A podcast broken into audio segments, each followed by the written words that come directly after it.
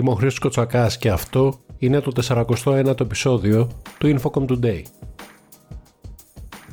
Ξεπέρασαν τα 3 δισεκατομμύρια ευρώ οι δαπάνες για έρευνα και ανάπτυξη το 2022 στην Ελλάδα σύμφωνα με τα προκαταρκτικά στοιχεία που δημοσίευσε το Εθνικό Κέντρο Τεκμηρίωσης και Ηλεκτρονικού Περιεχομένου και τα οποία απεστάλησαν στη Eurostat. Αναλυτικότερα, το 2022 οι δαπάνες που πραγματοποιήθηκαν για έρευνα και ανάπτυξη στην Ελλάδα ήταν αυξημένες κατά 438,37 εκατομμύρια ευρώ σε σχέση με το 2021, ποσοστό αύξησης 16,6% σε συνδυασμό με την αύξηση κατά 13,8% του ΑΕΠ στην Ελλάδα το 2022, ο δείκτης ένταση έρευνας και ανάπτυξης που εκφράζει τις δαπάνες R&D ως ποσοστό του ΑΕΠ διαμορφώθηκε σε 1,49% από 1,46% το 2021. Σε ευρωπαϊκό επίπεδο, η Ελλάδα βρίσκεται στη 14η θέση μεταξύ των χωρών της Ευρωπαϊκής Ένωσης των 27.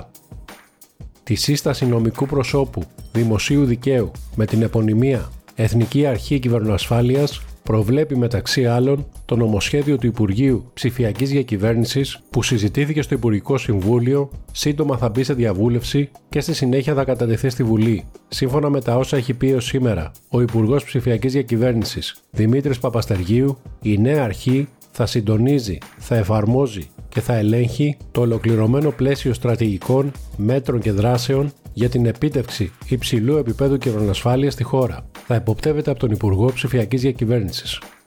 Η Βρετανία δημοσίευσε το Bletchley Declaration, μια συμφωνία μεταξύ χωρών όπως οι Ηνωμένες Πολιτείες και η Κίνα, με στόχο την ενίσχυση των παγκόσμιων προσπαθειών συνεργασίας για την ασφάλεια της τεχνητής νοημοσύνης. Η δήλωση, που πραγματοποιήθηκε από 28 χώρες και την Ευρωπαϊκή Ένωση, δημοσιεύτηκε την ημέρα έναρξης της Συνόδου Κορυφής για την ασφάλεια της AI που φιλοξενείται στο Bletchley Park στην Αγγλία. Την ίδια στιγμή, η Αντιπρόεδρος των ΗΠΑ, Καμάλα Χάρις, ανακοίνωσε την ίδρυση του United States AI Safety Institute, την πρώτη έκδοση του σχεδίου σχετικά με τη χρήση της AI από την Ομοσπονδιακή Κυβέρνηση και μία δήλωση σχετικά με τις υπεύθυνες στρατιωτικές εφαρμογές.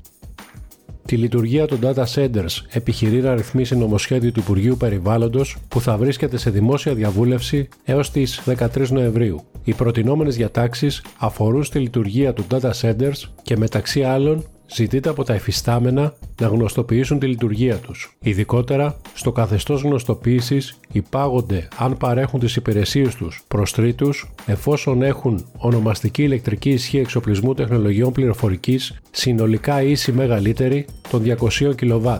Αν δεν παρέχουν τις υπηρεσίες τους προς τρίτους, αλλά εξυπηρετούν αποκλειστικά ανάγκες άλλης οικονομικής δραστηριότητας, ιδία χρήση, υπάγονται στο καθεστώς γνωστοποίησης εφόσον έχουν ονομαστική ηλεκτρική ισχύ εξοπλισμού τεχνολογιών πληροφορικής ίση μεγαλύτερη των 1000 kW.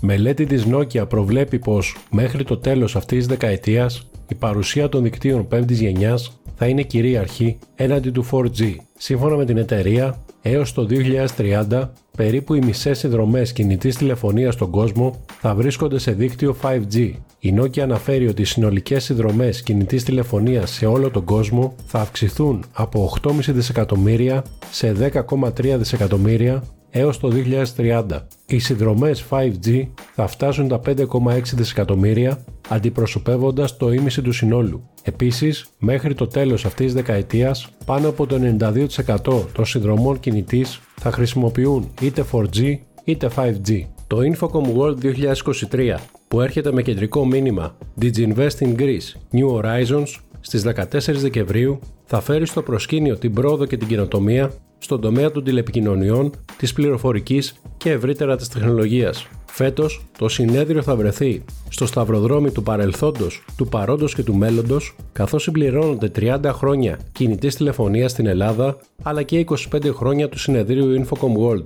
Μάθετε περισσότερα και πραγματοποιήστε την εγγραφή σας στο infocomworld.gr.